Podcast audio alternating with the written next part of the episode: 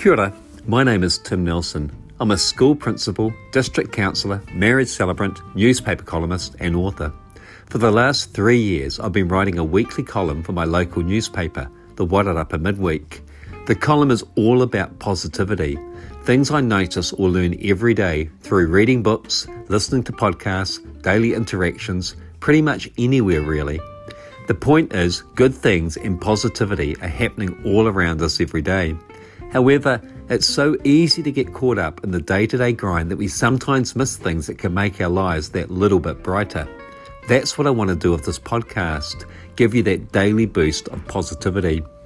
I really hope you enjoy my podcast. I'd also really appreciate you sharing it with anyone you know on your social media feeds or just by telling a friend. It'll be great to be part of a positivity movement, one small step at a time.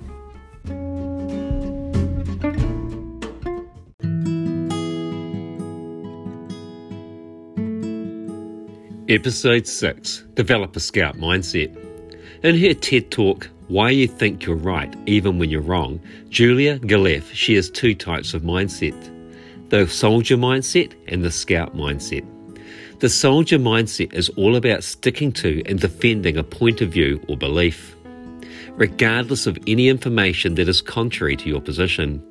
For example, Julia discusses the imprisonment of Alfred Dreyfus, a French officer who was accused of spying for Germany in the 19th century. Despite no real evidence, Dreyfus was incarcerated for 10 years and held even when it was clearly evident he was innocent. The soldier mindsets of those in power were not prepared or willing to change. The scout mindset is based on three ideas being curious, open minded, and grounded. The scout mindset enables us to acknowledge evidence that may be contrary to our belief, then to change our minds if we are clearly wrong. Fortunately for Alfred Dreyfus, Georges Picquart was one such person whose scout mindset led to Dreyfus being released. The Dreyfus affair is an extreme example. However, there are so many situations in our own lives where a scout mindset would be beneficial. We don't need to do what we've always done or believe what we've always believed. We can change our minds.